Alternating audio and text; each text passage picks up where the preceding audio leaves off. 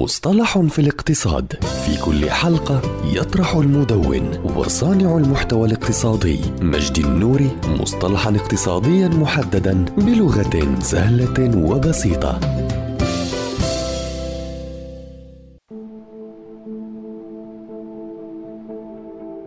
الاستقلال المالي يستخدم مصطلح الاستقلال المالي عموما لوصف حالة وجود ثروة شخصية مناسبة للعيش دون الحاجة إلى العمل بنشاط من أجل الضروريات الأساسية، وبالنسبة للأشخاص المستقلين ماليا فإنه يجب أن يكون دخلهم أكثر من نفقاتهم، مع ملاحظة أن الاستقلال المادي يختلف عن رأس مال المشروع الذي يحتاجه مشروعك، فمثلا لو افترضنا بأن مشروعك بحاجة إلى رأس مال مقداره 100 ألف دولار ومصاريفك الشهرية عبارة عن أربعة آلاف دولار فأنت بحاجة لتمتلك ما مقداره 124 ألف دولار. بمثال أنك تود أن تكون مستقلا ماديا لمدة تتراوح لستة أشهر.